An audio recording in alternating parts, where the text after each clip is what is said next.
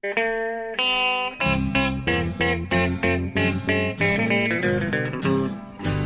out there, we're on the air. It's hockey night tonight. Tension grows, the whistle blows, and the puck goes down the ice.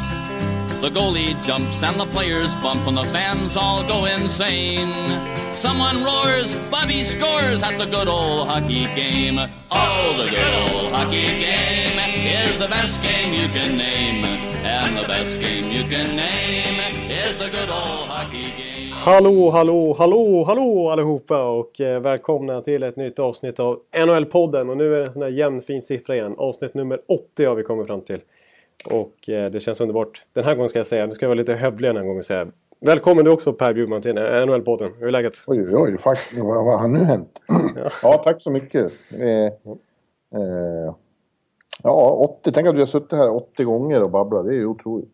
Ja, det, det, det, ja, det känns lite märkligt. Det jag, jag ska, kan nog tänka mig att det är typ nästan tvåårsjubileum exakt nu. Det känns som att vi drog igång antingen i slutet på oktober 2013 eller så var det nu i början av november. Det var ju en, Ja. bit, en bit in på säsongen i alla fall, kommer jag ihåg då. Ja, jag minns inte riktigt, men eh, vad trevligt. Jag minns att vi var... Jag gjorde det i alla fall när jag var i Sochi, kommer jag ihåg, på OS. Och då hade vi hållit på ett tag. Ja, då hade det varit, precis. Just det. Just det, det var ju Sochi-podden där när, när, när du satt och... eh, Vem var det du träffade? Någon konstig ryss där på någon pub? Ja, just det. Ja, ja, men så... Så här sitter vi och du är inte i någon vidare form, eller hur? Du är inte day to day nu. Ja, jag är fortfarande day to day. Jag, jag hävdade ju det redan förra veckan så man kan nästan slå fast att det har varit week to week här. Det är väldigt mycket upper body här med snu, snu, man, snu, snuvig och hostig och... och Du har influensa. Du har haft influensa, precis. Man hörde väl lite på rösten förra veckan men den börjar återkomma ganska bra nu så att jag hoppas det ska gå någorlunda bra här. Att jag inte ska börja hosta helt plötsligt mitt i massa resonemang. här. Men under helgen då var du mer upp, uppsatt på IR. Ja, då var jag på IR. Precis. Ja, då var jag verkligen... Eh, alltså då var jag, då, då, fick jag, då var jag isolerad faktiskt från eh, mi- mina lagkamrater här. På redaktionen. Ja. Ja. Och, och dina coacher var, var oroliga. Ja. Nu ska vi få tillbaks eh, Ekel. När kan, vi, när kan vi spela honom igen? ja, precis. Exakt. Det var liksom eh, läkarkontroll och sådana grejer faktiskt. Så att, eh, Ja. Vad är din roll där? Är du... Du är väl inte första center? Det kan man inte Nej, det säga. kan man ju inte påstå att jag är ingen första center. Jag, alltså, Men du är så i tredje kedjan. Så. Ja, jag är lite allt i, allt i allo får man säga. Jag, hoppar, ju- jag har ju haft alla möjliga roller här. Så jag, jag får säga, jag höll på att säga att jag är... Ja, vem, vem, vem kan det vara? Typ eh, Mike Sillinger. Ja. Eh, Det kanske inte är den allra mest attraktiva rollen men eh, ja. Eh, nej, jag, Ja. jag, jag stretar på i alla fall. Du har inte blivit tradad än. Det är, Nej. det är inga, det är inga trade-rykten vad jag har Nej, hört. precis. Jag är en god gubbe i omklädningsrummet. Du är bra utanför isen. ja, jag börjar bli rutinerad nu också. Exakt. På puben. Ja. Nej, det finns de som är starkare där skulle jag vilja säga. Ja, det vill jag definitivt påstå. Ja. Ja, nej, men det, så, så, Vem är målvakt då? Är det Flash? Eller är det PO som är... Ja, nu ska vi inte visa här interna. Det är ingen som vet vem de är. nej, nej, nej. Nej. ja, ja. Ja, men det är, det är skönt att du, att du är på day-to-day basis igen. Alltså jag börjar bli tillbaks. Vi kan i alla fall säga att, att du, du, håller, du måste i alla fall eh, ha, ha lite högre mer eh, liksom uppe i kedjehierarkin där. En, en stabil sniper där alltså. Jag är med i special teams. En dangler. Ja, Jag är i special teams eftersom jag inte är anställd och så. ja just, det, just det. Du är lite ju- gubben i lådan där i powerplay. Står, står vid högra teckningspunkten. Precis. Ja, det skulle jag tänka. Ja, ja men men vi, vi, vi får komma in på själva innehållet nu kanske. Ja, vi kan väl börja med att säga att en annan som är uppsatt på IR nu och blev kvällen innan vi spelade in det här var ju tyvärr då Conor McDavid. Messias himself slog sönder axeln, där dammade in i kortplanket eh, och eh, det verkar inget bra. Det verkar som att han har brutit eh, nyckelbenet och blir borta ett bra tag. Ja, precis. Det var, kom ju direkt rapporter om att det var allvarligt. Liksom. Todd McLellan sa ju det på presskonferensen efteråt att han, det, är liksom, det, är, eh, det, det, är ingen, det är allvarligt den här, den här skadan och det kommer det blir long time han kommer vara borta. Det är liksom ingen eh, day to day det här är inte. Han ska opereras eh, när som helst tydligen. Precis, eh, det, precis när vi spelar in det här så, så, så har vi sett rapporter här på Twitter och i nyhetsbyråer att, att eh, han ska opereras. Ja. Just för den här Och, frakturen. eh, Förra året hände ju det här Patrick Kane och då hette det från början att han skulle vara borta i tio veckor. Han kom tillbaka efter sju och det ansågs väldigt bra. Ja. Eh, Så att eh, det är ett hårt slag för Edmonton och det är ett hårt slag för NHL som har mycket investerat i Connor McDavid. Ja, precis. Och som ju vi var inne på förra veckan att nu, han har ju faktiskt... Man får ändå säga att han har levt upp till hypen alltså. Ja, det har han. Efter de första att den här pressen var lite för stor. Exakt, han, då var ju pressen enorm och det vi, var ju som han sa själv där efter St. Louis-matchen, premiären, att det var enorm lättnad att bara åka av isen. Han, han hade inte riktigt, på något sätt hade han ändå inte riktigt sett fram emot den där matchen för att han hade ju ändå, han kände ju av den enorma pressen som, som, som vilar på honom.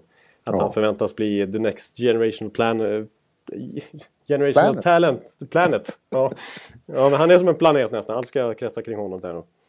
Och eh, tio liksom, kommande två decennierna ska han dominera hela ligan. Liksom. Och det, må, det ska börja redan i natt mot St. Louis, ungefär så lät det. Men han har ju en poäng per match, snittar ju redan och, och har verkligen, alltså med sitt spel och sin pondus på isen, eh, liksom tagit, tagit eh, NHL med storm får man ändå säga. Ja. ja, det är väldigt snöpligt för honom och för alla inblandade. Men, eh, och eh, det, det förändrar ju till exempel eh, Calder Trophy-racet.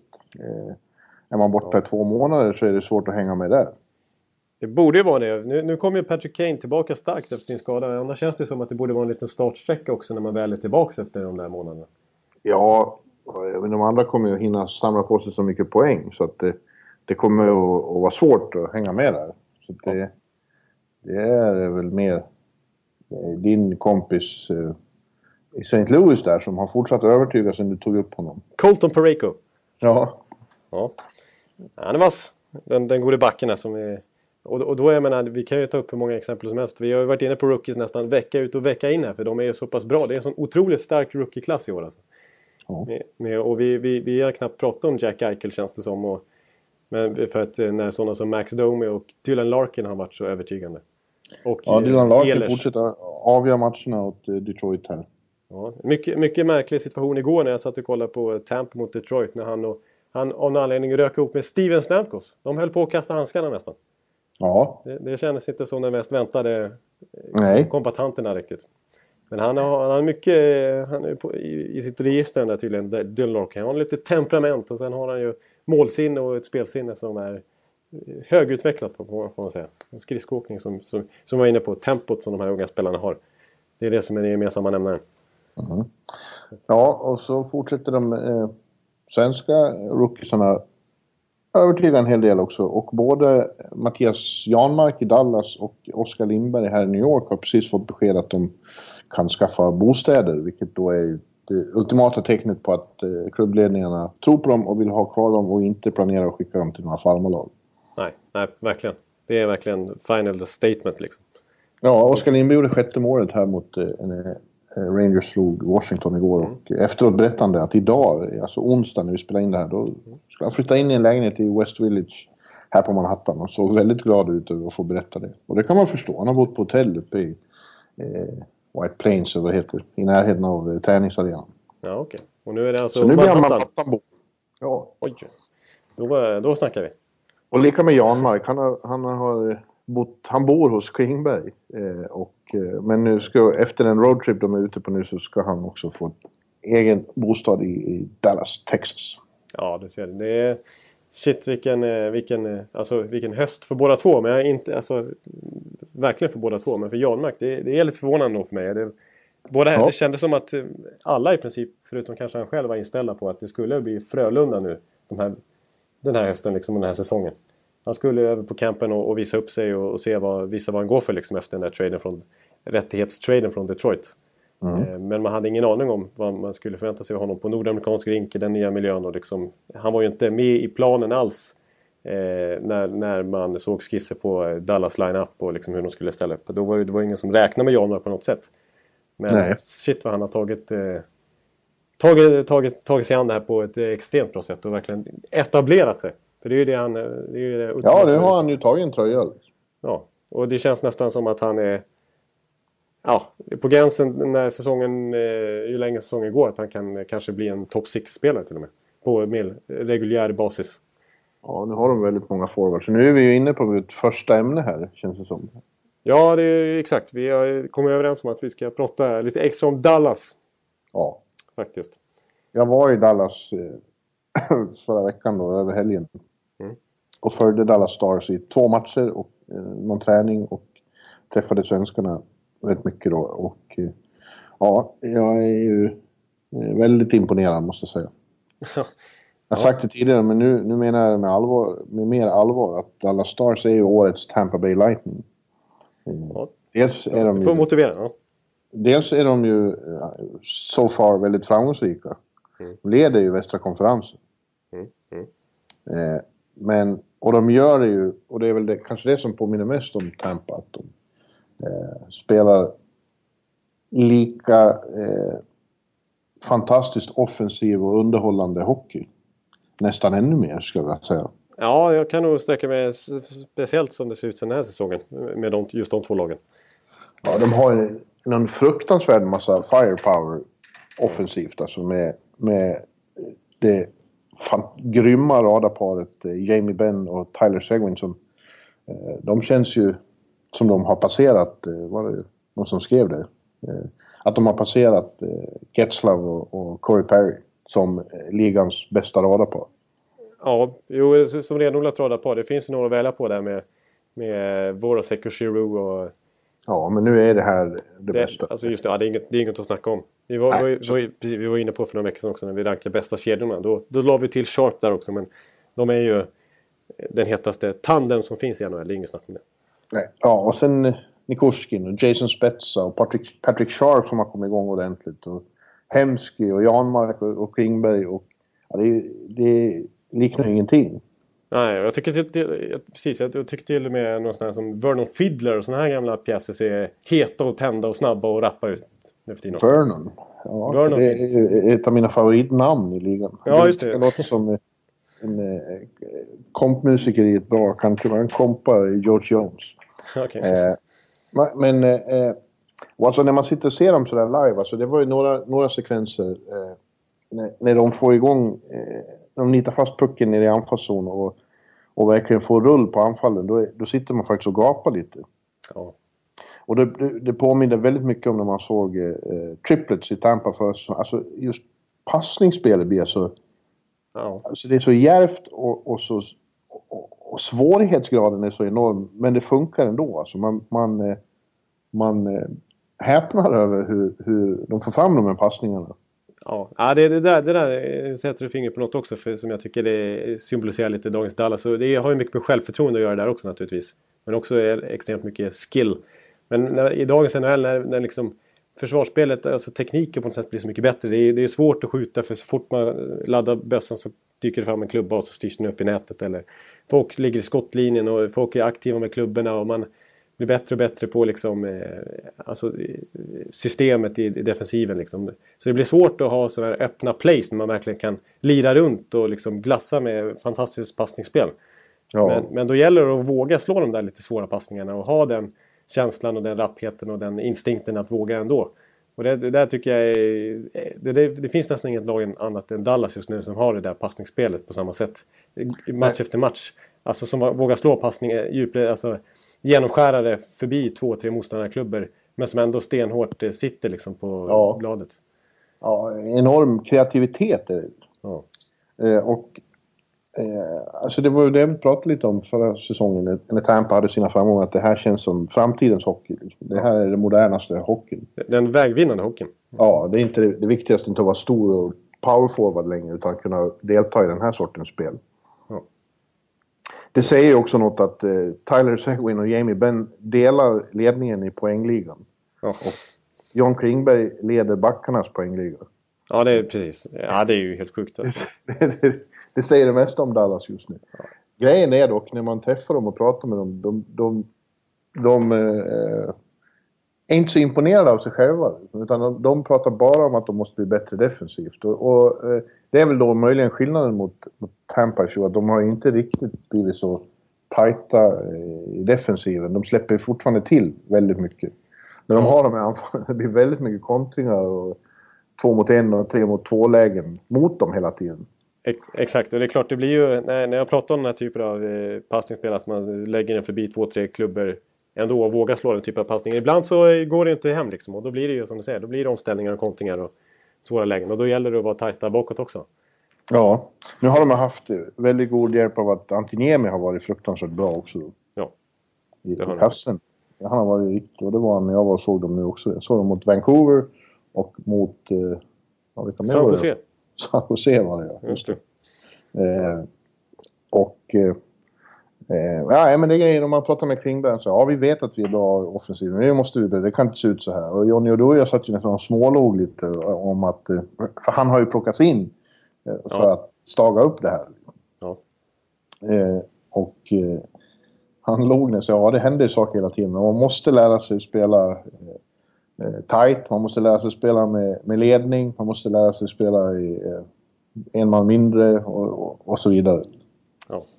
Måste vara, och det, men grejen är att det där känns som det går att, att, att lära dem. Medan det de, det de har offensivt är bara skills som inte går att lära sig. Nej, nej exakt. För den här åldern. Nu, nu har de det här. Jag, jag, tycker också rent krasst så, här, så visst, eh, Lindy Ruff han är väl inte den allra mest defensiva coachen på något sätt. Utan han, han är ganska versatile eh, sådär. Men han är lite old school ändå. Det känns ändå som att han sätter pris på bra försvarsspel. Att han, ja. han borde kunna... Det känns som att han borde ha, ändå har fokus på det han med liksom. Det, det, det är på något sätt... Och det, det har, när, när du pratar med Klingberg hela länge, det är fortfarande det de snackar om. Inte sin fantastiskt potenta offensiv. Nej. Eh, så att det känns som att det är där fokus ligger. Eh. Ja, jag skrev också i bloggen att jag var avundsjuk och andra coaches vägnar när jag stod och lyssnade på en presskonferens med Lindy Ruff och han berättade om hur han upplever att han har så många alternativ. Att han kan spela nästan alla sina forwards på nästan alla positioner. De kan flyttas runt på höger och vänsterkanten och många som är egentligen är, är eh, ytterforwards kan spela center och vice versa. Eh, det känns inte som ett lyxproblem särskilt många coacher har. Nej, verkligen inte. nej, nej, precis. Eh, sen, sen tycker jag det är kul med... Eller kul, men Odoja.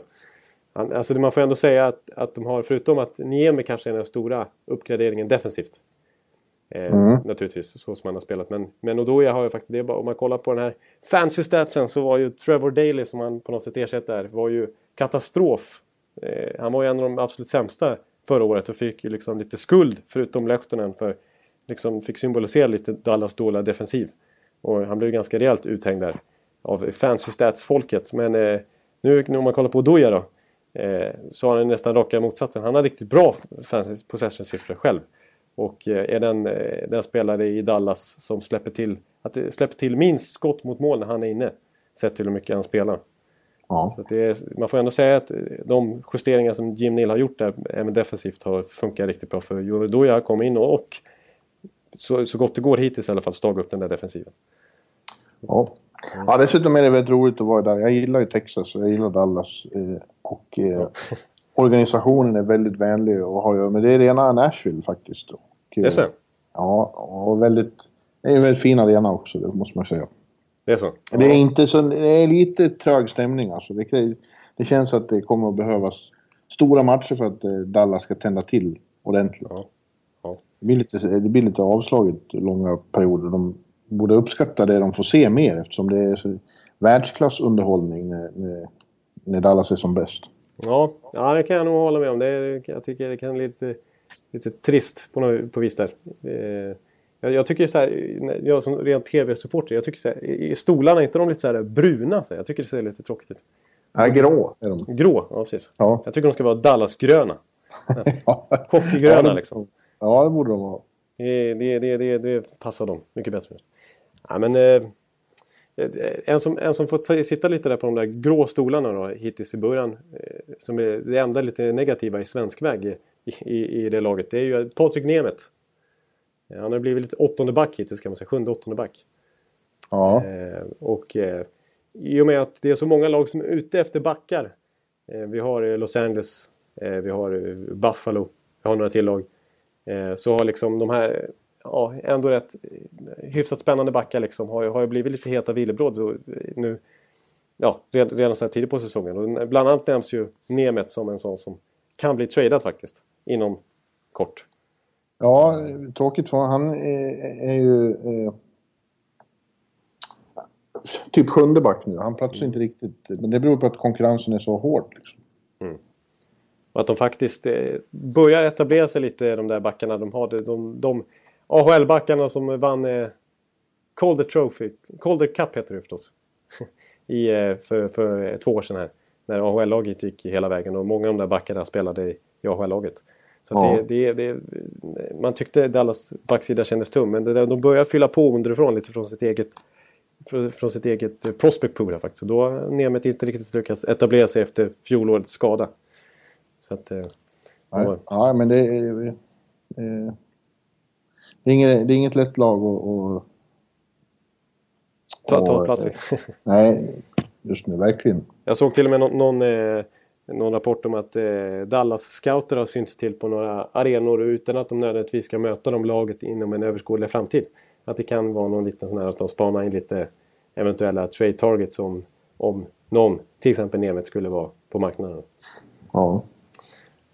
Ja, men eh, väldigt positivt. Det känns som eh, hetaste laget nu, absolut roligast att se, är, är, är Dallas Stars. Eh, huruvida de har vad som krävs för att gå långt i slutspel, är en annan fråga. Ja, precis. Det, det... det är för tidigt att säga något om det. Det är lite för tidigt att säga, exakt. Sen, är det, sen vet man aldrig. Det, det, det kan verkligen ta tvärstopp ibland för, för den här typen av lag. När ja. det väl kommer, kommer dit. Jag minns ju Tampa, deras första år, när de kände spännande och åkte ut med 0-4 matcher direkt mot Montreal. Det såg inte alls bra ut de här unga lovande spelarna. Mm. Men å andra sidan eh, så kommer jag ihåg att Dallas, när de faktiskt var i slutspelet året innan här, 2014 blir det, när de åkte ut mot Anaheim där, då var de ju då såg de ju väldigt bra ut. De pressade ju ett bra Anaheim eh, till 4-2 matcher då. Precis. Så att... Eh, mm. Nej, jag, jag, tror faktiskt på Dallas. Nej, de, de, de, alltså du tror de vinner? Jag tror de vinner hela... Nej, jag skojar. Nej, ja, som jag sa, om, om Tampa kan bli sig själva igen så, så alltså, en final mellan Dallas, Dallas och Tampa, det vore ju en våt dröm. ja. Nej, men just nu känns det som att Dallas är the team to beat i West i alla fall. Ja, det är det. De känns som en högst ledande kandidat till att plocka hem den eh, grundserietiteln i alla fall. I väst. Mm. Hade ju ingen tråkig match mot Boston här. Framförallt hade inte Tyler Seguin någon tråkig match. Han fick komma tillbaka till Boston och, och göra hattrick. Nej. Det måste ha svidit, svidit till dessa Boston-supportrar som redan innan eh, har beklagat att eh, de trailade bort honom. Ja, precis. Men å andra sidan gjorde Louis Eriksson två också. Och det var han som var inblandad i den. Exakt. Ja, det är svår den här traden. Det är så lätt att vara efterklok alltså, men eh, på, på, något sätt kändes det som att Tallis-ägaren inte alls passade i, i Boston. Inte, varken inte då alltså? Nej, men det kändes som att det var ju stora problem både framför inte ja, även utanför isen med lagkamrater och med hans lite felfokus utanför isen kan man säga. Ja. Eh, så det, den, var, den kändes ju logisk i det läget, det måste man ändå säga. Och sen fick han som en enorm ny, nystart när han kom till Dallas och när han verkligen gavs chansen direkt som en liksom, go-to-guy nästan. Ja. För det var han ju aldrig i Boston. ja. Nej, nu är han en väldigt viktig pjäs i Dallas. Mm. Jag har ju tippat en första säsong att han ska vinna poängligan så jag hoppas att han ska eh, peta ner eh, Ben där till slut. Ja, nu står det mellan dem. Ja. Eh, vilket är rätt fantastiskt. Kedjekamrater. Delar ledningen i, i poängligan. Ja, precis. Och där, då vill jag bara nämna en sak innan, innan vi lämnar Dallas. Just med Jamie Benn. Alltså. Jag tycker fortfarande känns det som att han inte riktigt får det här fulla erkännandet alltså. Som en, riktig, alltså som en riktig superstar, alltså en av ligans absoluta stjärnspelare. Ja, men det håller ju på att ändras. Ja. Men jag undrar om, om det... Jag konstaterar att det är ingen som inte skulle vilja ha honom. Nej, nej precis.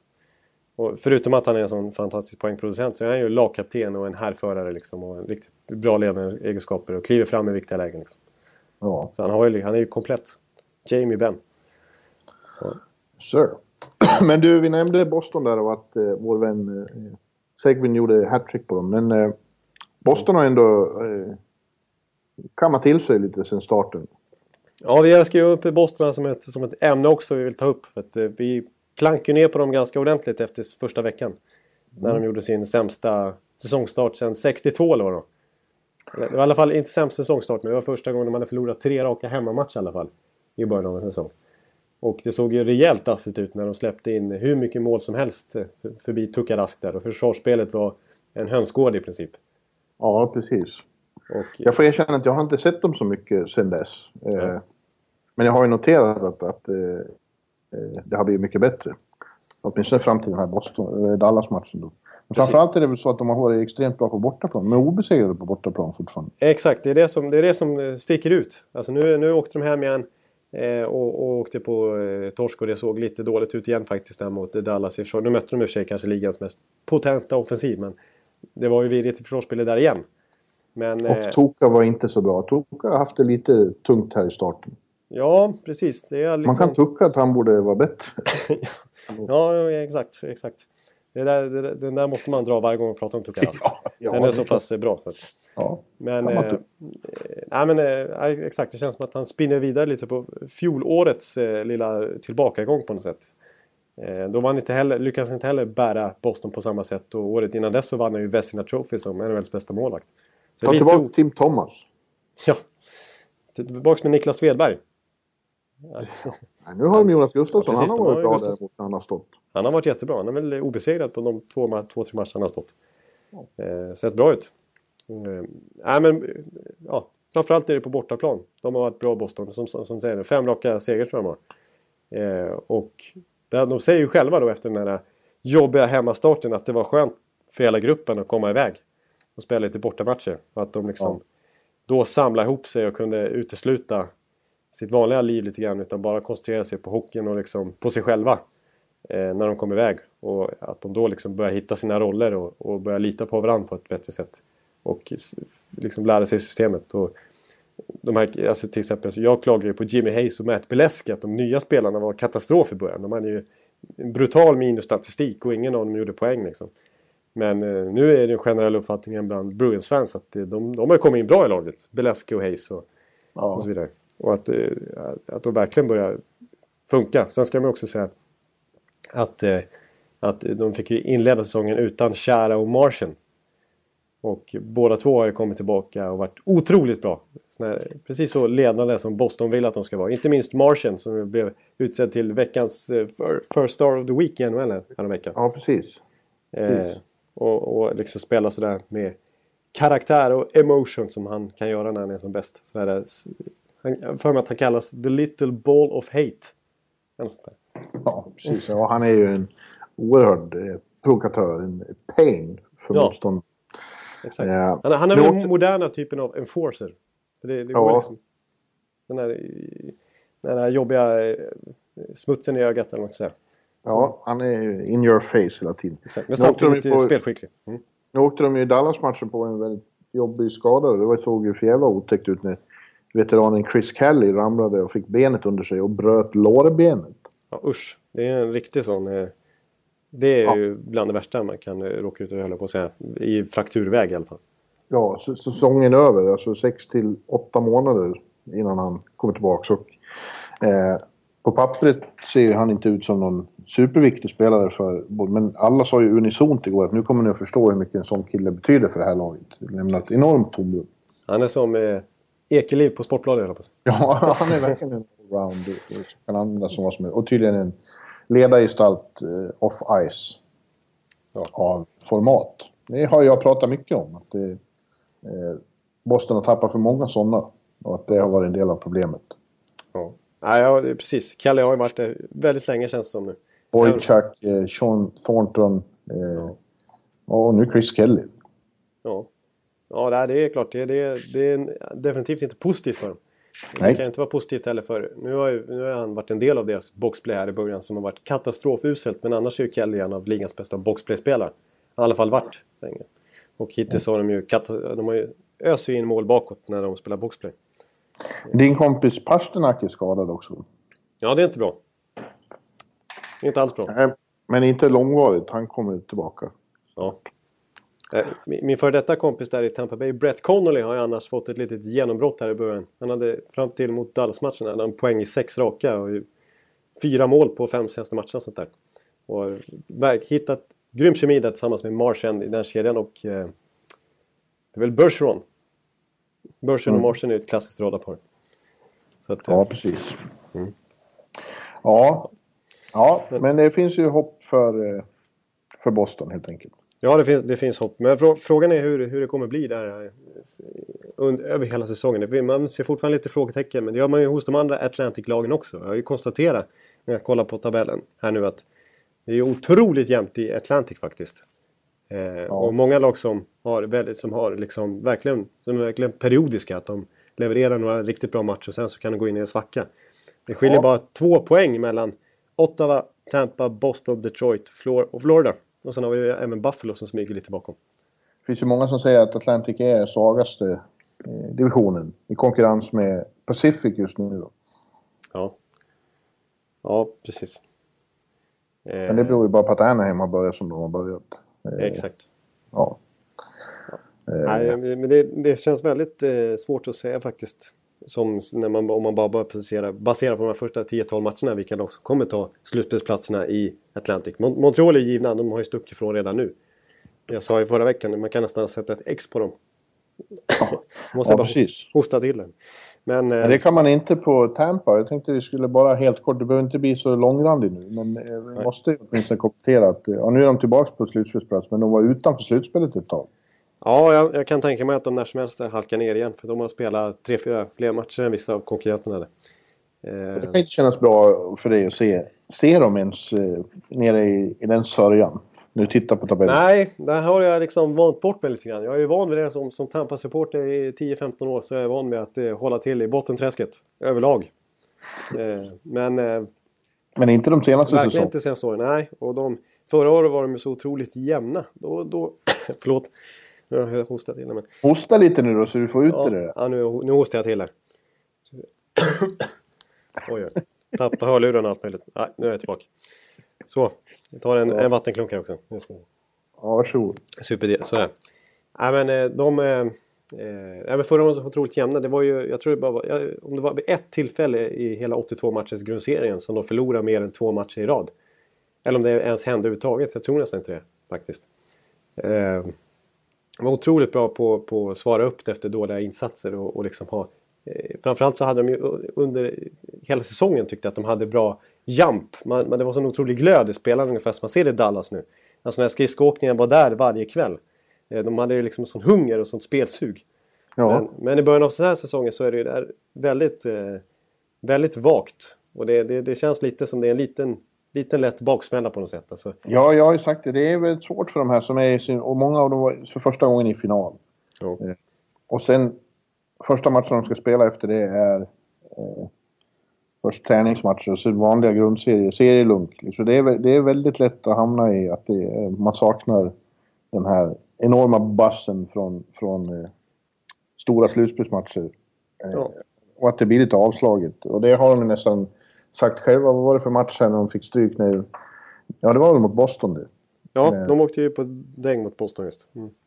Och eh, Bishop satt och sa att de var arga på sig själva. Det här var inte acceptabelt. Och jag har högre förväntningar än så här på sig själva. Ja. Och de har ju mycket större kvaliteter så det ska inte behöva... Men det är lätt att hamna i det där. Ja, det, det allra tydligaste exemplieras det av, av just eh, triplet-kedjan som ju är splittrad nu till och med. Ja, de levde och det ska verkligen... mycket till innan Cooper splittrar dem. Han som är så kär i dem. Ja, precis. Men eh, han kände ju precis eh, det där med att... Eller det har ju varit känslan kring dem att de har inte alls haft den där glöden och den där sprutten i benen liksom. Utan de har haft tankarna framåt april istället. Att nu de är sugna på slutspel igen. Liksom. Inte på att spela grundserieomgång 10-11 liksom.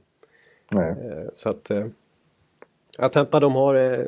Men, men på något sätt så, så vill jag knyta an till, lite grann till Rangers. För jag får mig att de fick en rätt kass förra året också. Efter, ja, det var samma sak hände ju dem efter finalen där. Absolut. Precis. Och man, man, ja, de underpresterade och det, det kändes fel. Och Lundqvist hade som vanligt en lite halvjobbig start. Eh, vilket ja. är raka motsatsen i år.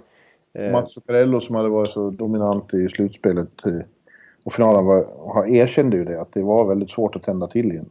Ja, men i det fallet i alla fall så gick ju Rangers och vann hela Presidents Trophy som grundseriens bästa lag till slut. Så ja, det är inte... ja, så du har förhoppningar om det fortfarande? Ja. Nej, det, kanske, inte, kanske inte så pass, men eh, jag, jag, tror, jag, jag, är inte orolig än, det ska jag inte säga att jag är. Nej, det tror jag inte du behöver vara. Det är klart ett finns... slutspel och så. Men eh, Ja. Ja, men det är klart, det, det, det ser inte bra Oj. Nej, men det ser inte alls så bra som man trodde. Och på pappret tycker jag att de har ett bättre lag i år. Det är det som är lite oroväckande. De kanske är lite oroväckande. Att eh, det ser så att... Eh, kreativiteten och liksom... Eh, spelet, det här passningsspelet, det är inte alls på samma nivå. Men jag, tror det mer sitter, i hjärnan snarare än själva kvaliteten på spelarna. Det, kommer, ja. det borde lösa upp de där knutarna ganska snart faktiskt. Ja. Och de är väldigt medvetna om det nu. Det är, de snackar ju om det efter varenda match. Så att, Ja. eh, Men det ska göras också. Man det måste göras. Ja, absolut. Det är det viktigaste. Det går inte att snacka om det. A lot can happen in the next three years. Like a chatbot may be your new best friend. But what won't change? Needing health insurance. United Healthcare Tri Term Medical Plans are available for these changing times. Underwritten by Golden Rule Insurance Company, they offer budget friendly, flexible coverage for people who are in between jobs or missed open enrollment. The plans last nearly three years in some states, with access to a nationwide network of doctors and hospitals. So, for whatever tomorrow brings, United Healthcare Tri Term Medical Plans may be for you. Learn more at uh1.com. Ja. Eh, Pittsburgh har typ kommit igång, i alla fall resultatmässigt har de ju fyra raka nu. Eh, Ja. Och eh, det är lite intressant för de tycker fortfarande inte att de spelar särskilt bra. Jag pratade med Patrik Hörnqvist här då, som eh, äntligen fick spräcka sin målnolla. Eh, och sa att det var grymt skönt. Han hade verkligen eh, var frustrerad över att han inte hade gjort några mål. Han är ju sniper. Liksom. Ja, exakt. Men han sa också att ja, just nu är det skönt att de hittar sätt att vinna då, som det heter. Eh, Ja. Men att de fortfarande inte har varit i närheten av att spela sin bästa hockey. Eh, eh, det är ju då... eh, Hans, hans teori var att eh, de andra lagen spelar så extremt defensivt mot eh, Crosby och Malkin. De har två man på dem hela tiden. Och att det Ja. är hemma dem. Men som han sa, då är det upp till oss andra att börja spela bättre och ta för oss. Men det har vi inte gjort. Och det duger inte. Nej, alltså Pittsburgh är ju ett riktigt mysterium hittills. Alltså, för där, där, där förväntar man sig att de skulle explodera offensivt. På minst likadant sätt som Dallas har gjort. Alltså, med, Ja. den, med den otroliga firepower de har. Eh, med, med Kessel och, och, och Crosby och Malkin och hela gänget. Och man trodde ju mycket på en sån som Plotnikov också. Och, eh, man, man har ju ändå ett eh, bra record sen tidigare på Perron och Kunitz och så vidare. Men, eh, och Hörnqvist liksom. Men eh, hittills är det ju defensiven och framförallt Marc-André Fleury som har gjort en enormt bra säsongsinledning. Eh, de har ju släppt in minst mål i hela NHL hittills, och man trodde att det var försvarsspelet som skulle vara deras akilleshäl. Och som de skulle få sota för. Men så har det varit precis tvärtom, att den har varit nästan bäst i NHL. Och där får ju Mike Johnston, coachen som vi har sågat och kallat för eh, skolrektor. Ja. Helt utan aura. Där ska han i alla fall lite cred för att han har lyckats sätta försvarsspelet. Som jag tyckte även såg del, delvis såg rätt bra ut förra säsongen. Utefter skade, skadeförutsättningarna de hade då. Men... Eh, Ja, men han har hemma på offensiven. Verkligen offensiven. Och det är ju allra tydligast ser man ju det på Sidney Crosby som har en katastrofal säsongstart. Både spelmässigt och poängmässigt. Eh, Ja, där det är han- konstigt alltså. Ja. Nej, för, nu- för just nu, som de spelar just nu, så ja, han har haft några undantagsfall. eh, Några matcher när han har dominerat. Men för, överlag så har han sett högst medioker ut. Man känner liksom inte igen den superstjärnan han egentligen borde vara. Ja. Det kan man inte se. Och, Time Men waits for no one. Han har fem poäng på elva matcher. ja, precis. Ja, det är ju inte mycket att, skriva hem om med den stjärnglansen liksom. Med, den statusen han har. Eh, och frågan är om det är, som alla ställer sig, det är ju naturligtvis om det bara är en, en Fluk.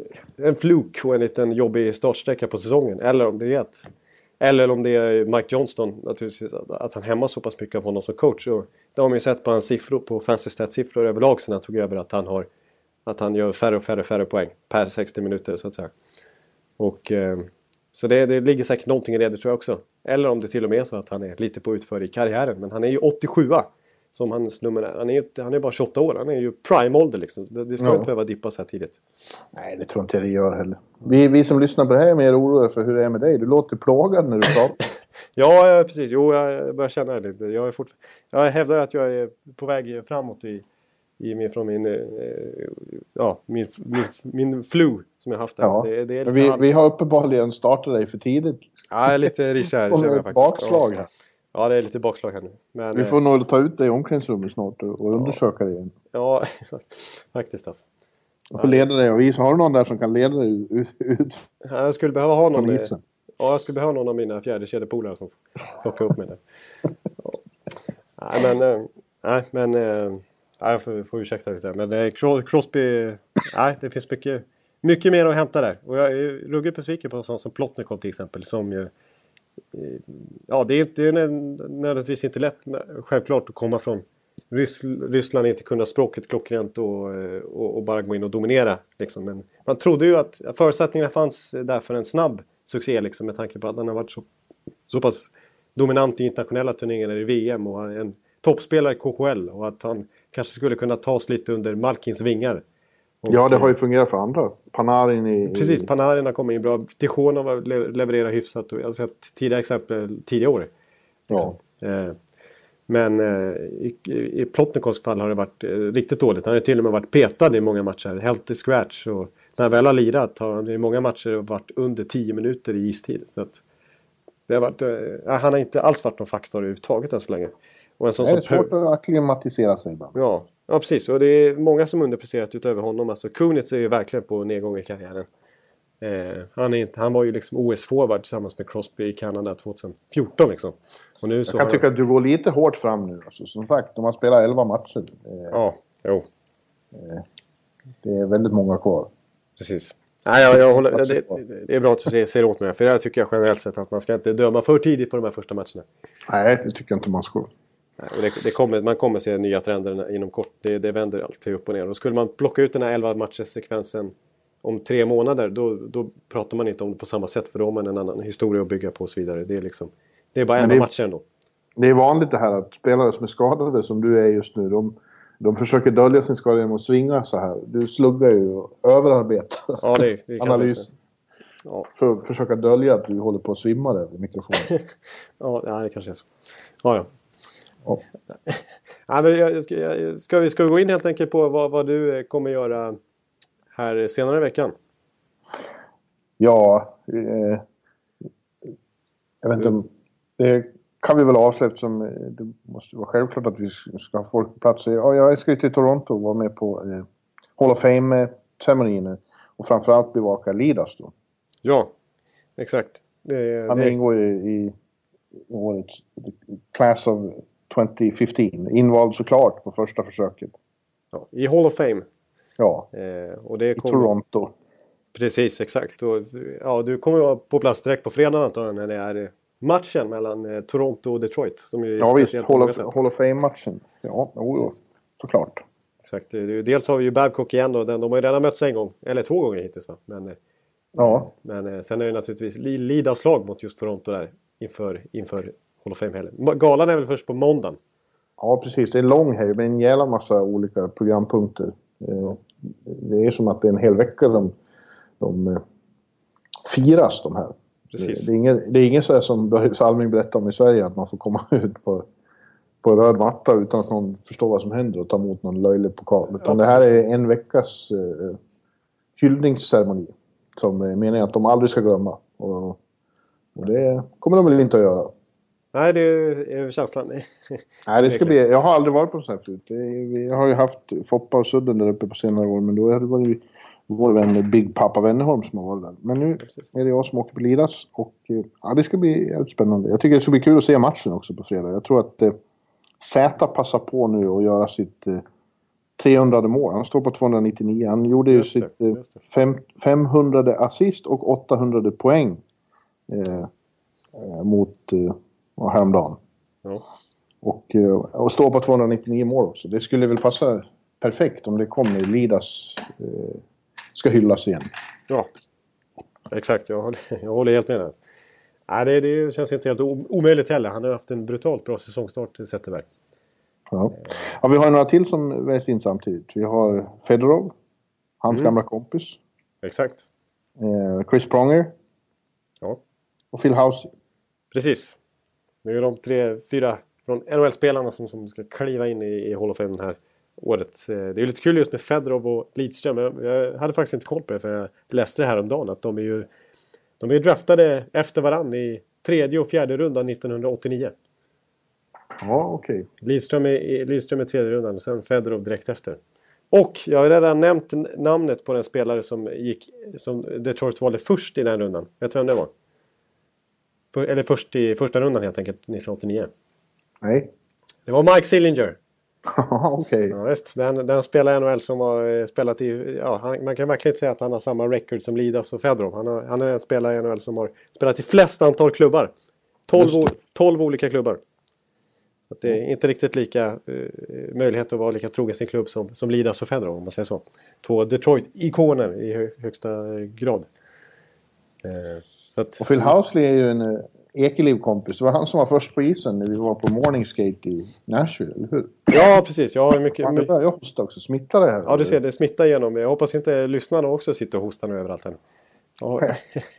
Nej men, eh, ja precis, Phil Housley. Det var ju kul minne faktiskt när han glider ut på isen första av alla där i eh, Nashvilles morningskate och dominerar med, sin, eh, med sina stenhårda, stenhårda passningar. När det kom ut lite spelare där också. Han liksom, de såg lite halvtrötta ut och lite omotiverade ut på någon morningskate. Men Phil Housley och gled runt med fantastisk skridskoåkning och sina bak och bakåtåkning gick, gick lika snabbt som framåt höll jag på att säga. Och sköt ju stenhårt liksom så Pekkarinen fick ducka nästan. Ja. Alltså, så att menar, han är över 50 bast men såg ut som en eh, klockren eh, powerplay. Jag sa ju det då liksom. Han, det är ju sätt in han i vilket powerplay du vill. Så kommer han eh, göra 45 poäng i en säsong liksom. Så att ja. det var kul att se. Phil Housley. Men jag, jag, tänkte då att vi skulle försöka dra någon, någon koppling till vem, vem idag som motsvarar den här de här spelarna. Vem som är dagens Niklas Lidström av NHL-utbudet vi har att välja på.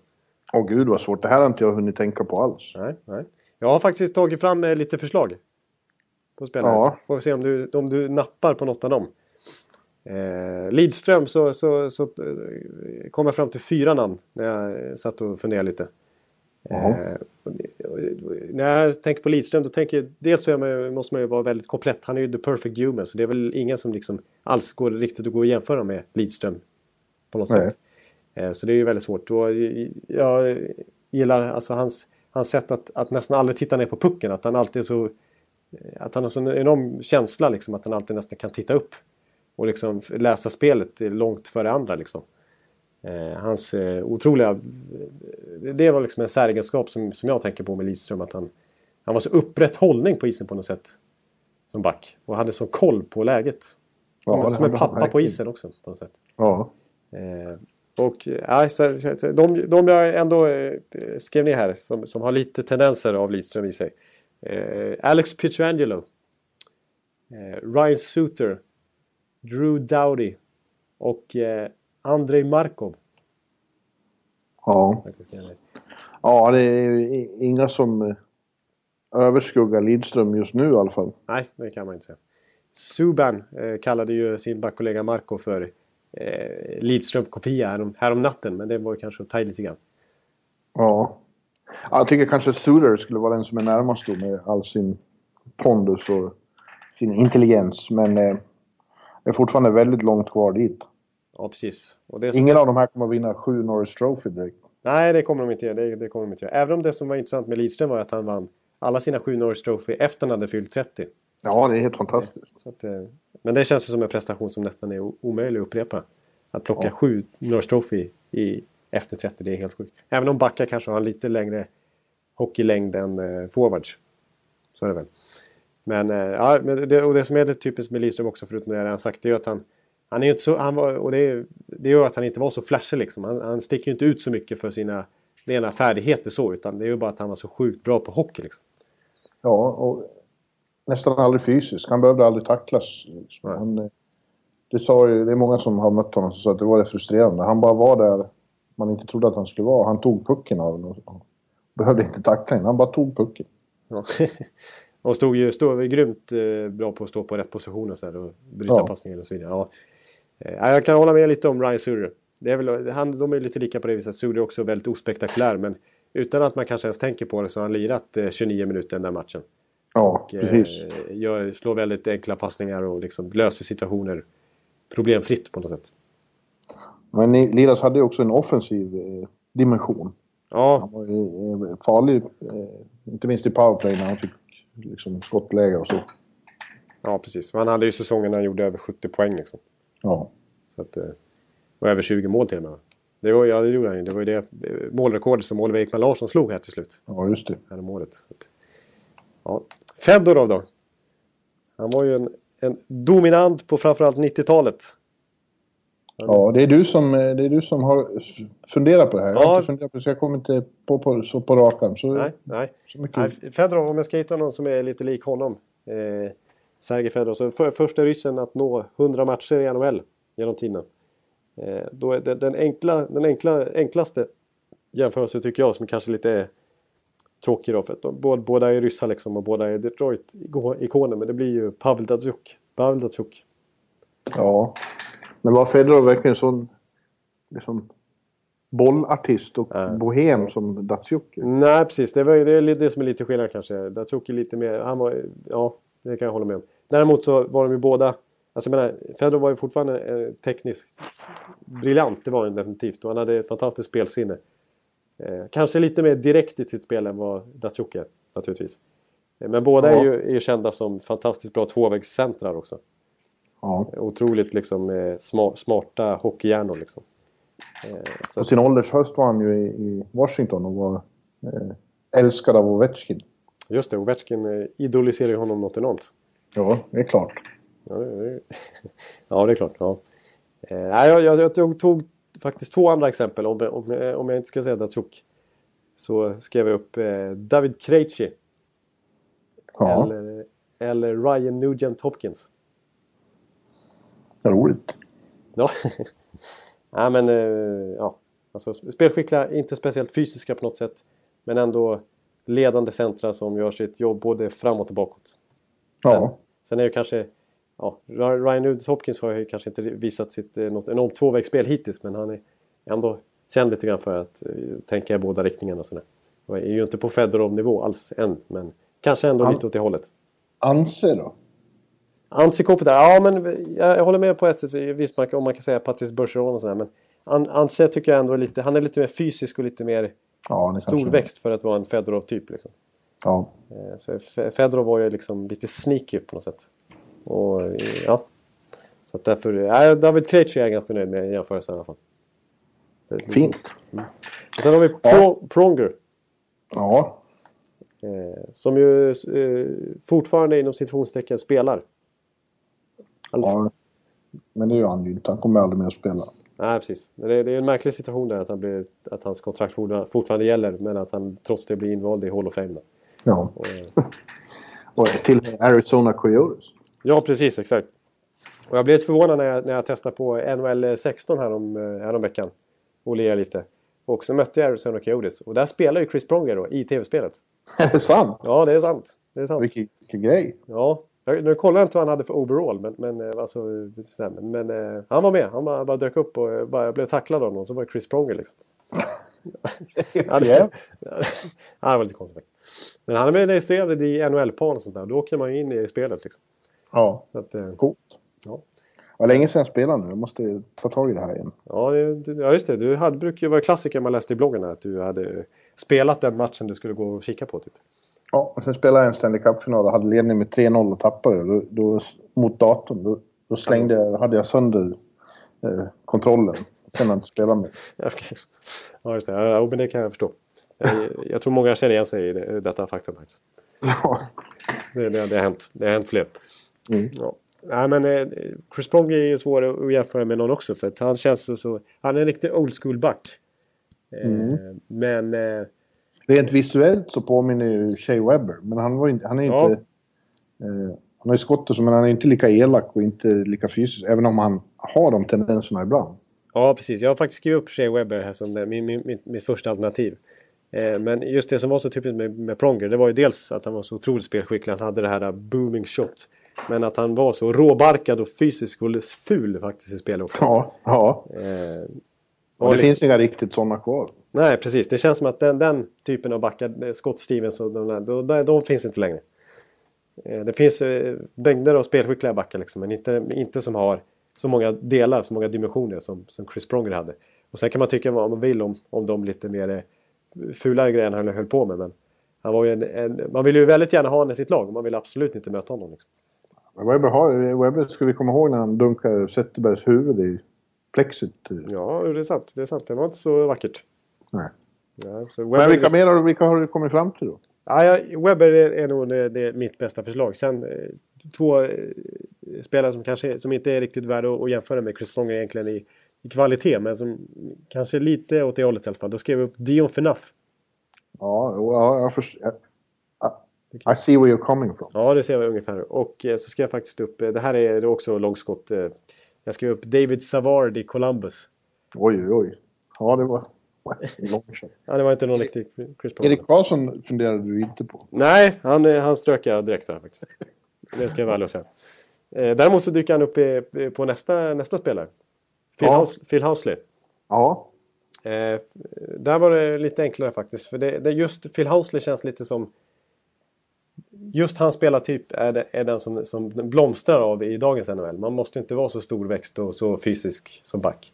Utan eh, är du väldigt spelskicklig då kan du komma långt också. Och synas högt upp i poängligan liksom.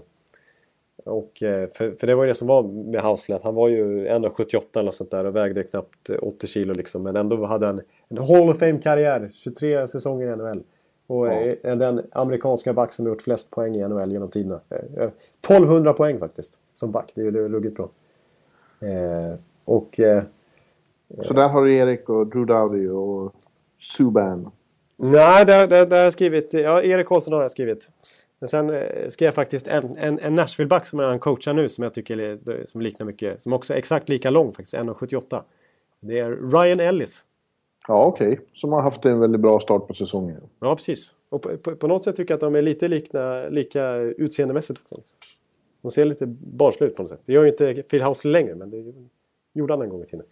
Mm. Jag läste faktiskt att, eh, att Lindy Ruff, som ju kom fram i, alltså när han var spelare en gång i tiden, det kan man ju inte tro längre, men när, när, när Lindy Ruff kom fram som Buffalo-spelare i början av 80-talet eh, så var det någon camp där när, när, när de hade draftat eh, Housley också. Och, eh, och, och de skulle börja, börja lira, lira lite träningsmatcher. Så och så eh, såg ju Ruff, då den här lilla pojken som kom in, rookien, eh, mm. Housley. Och tyckte att shit alltså, det där är ju en, det är en 12-åring de har bjudit in liksom. Han ser ju sjukt liten ut. Finnig och, och, och Dan och, och Spinke som bara den liksom. Han kommer ju dö här liksom. Det, det, är det någon sån här, liksom, är det någon sån här välgörenhetsgrej att han ska få vara med och titta på lite? Eller är det verkligen en, en, en, en Eh, hö, högt draftval som, som ska in och dominera. Liksom. Men eh, det visade sig att han, han blev rätt bra ändå. Ja. Men eh, nej, Sami Vatanen skrev upp. Kevin Shattenkirk har jag med som jämförelse också. Men vi, vi kan väl säga Erik Karlsson. Ja, det känns som dagen, dagens Phil Housley faktiskt. Ja. Det är bra. Ja. Yes. Ja.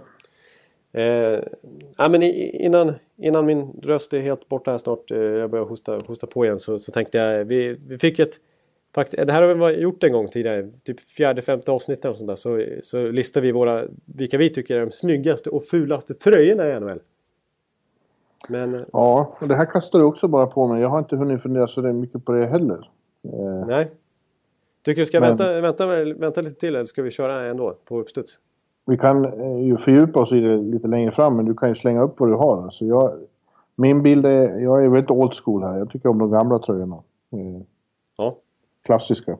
Och har betydligt svårare för en del moderna varianter.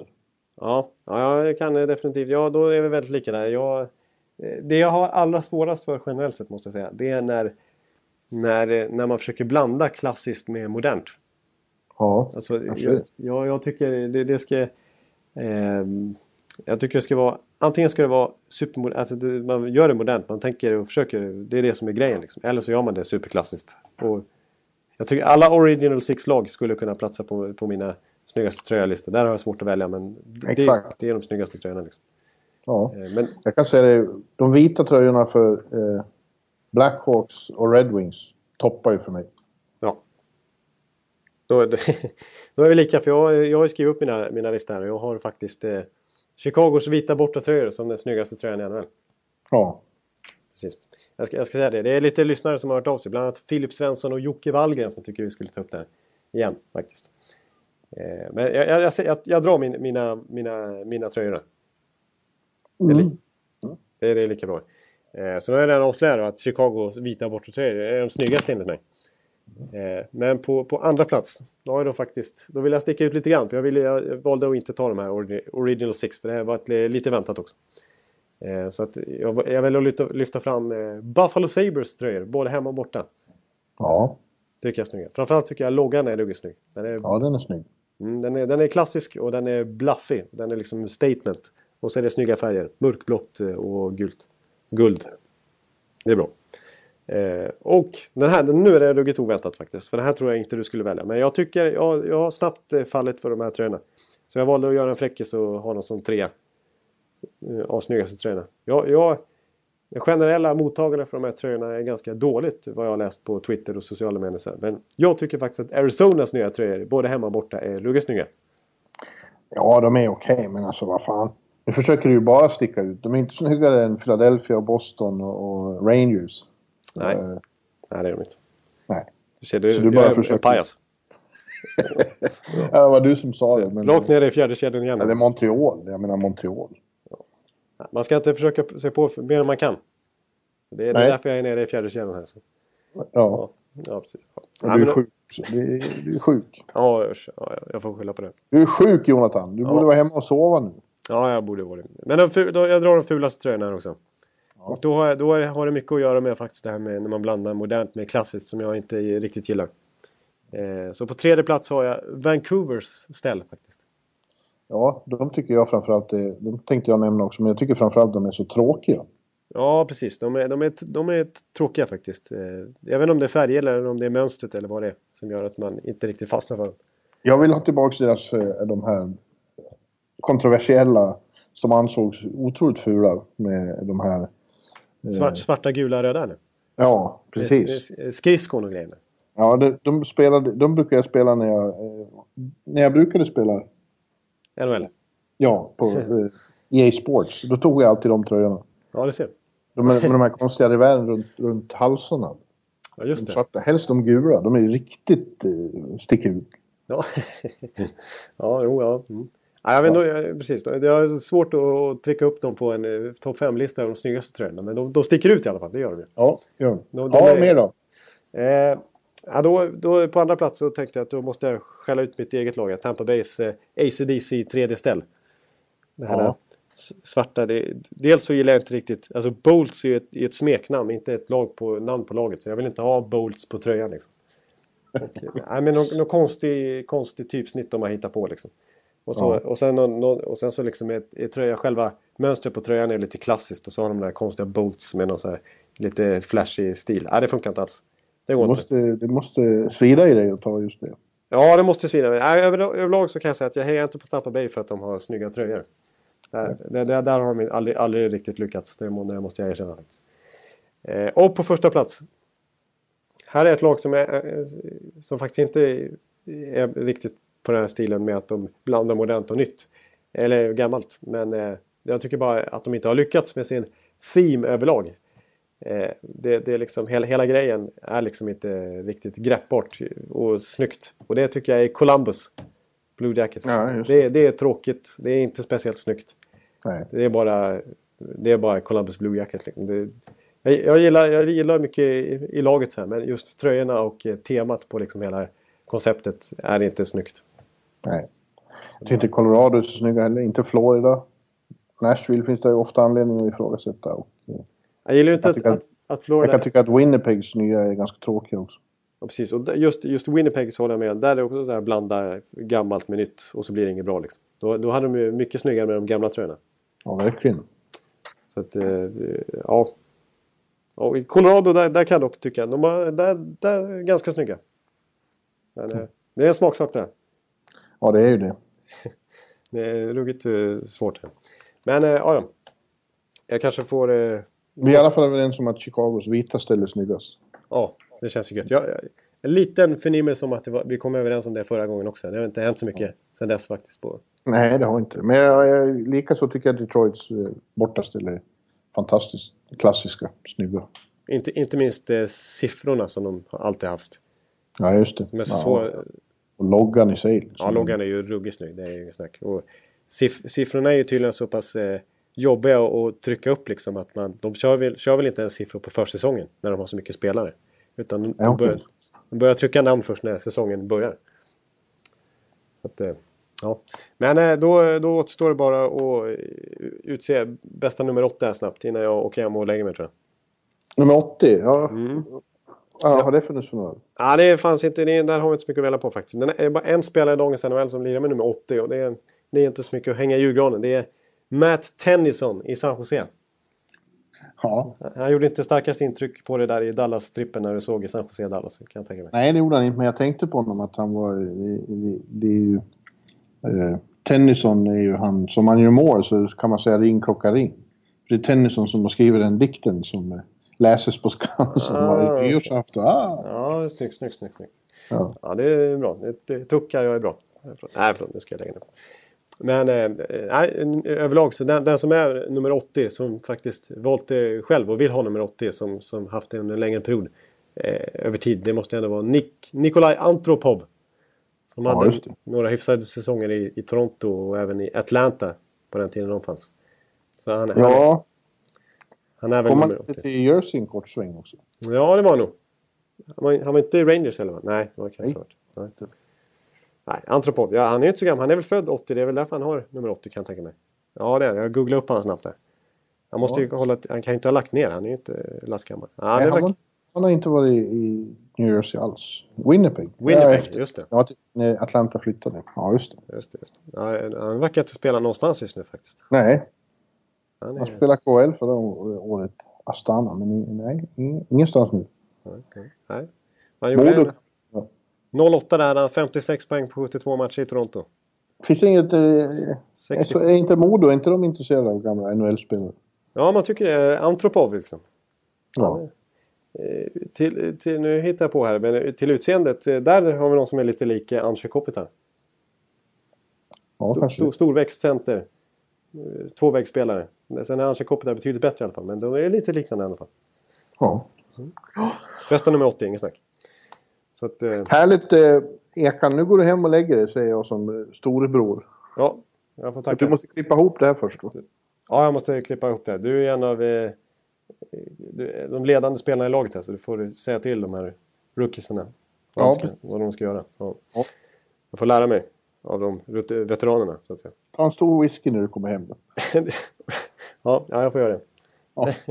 ja, men då tackar vi för den här veckan. Vi tackar för den här veckan och så är vi tillbaka starka igen eh, om en vecka igen. Då.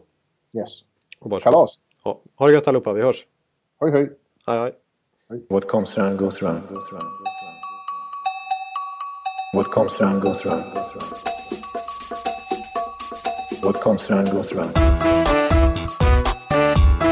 What comes around goes around. What comes around goes around.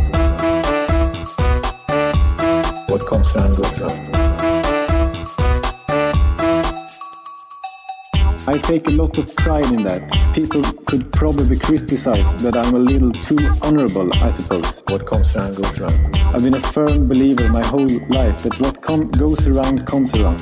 If you're one of those guys that sucker someone when they're down, you go after somebody that doesn't deserve it or isn't the same category as you. Sluta med de här dumheterna och ägna dig åt det du är bra på, annars är din karriär slut. What comes around goes around. What comes around goes around.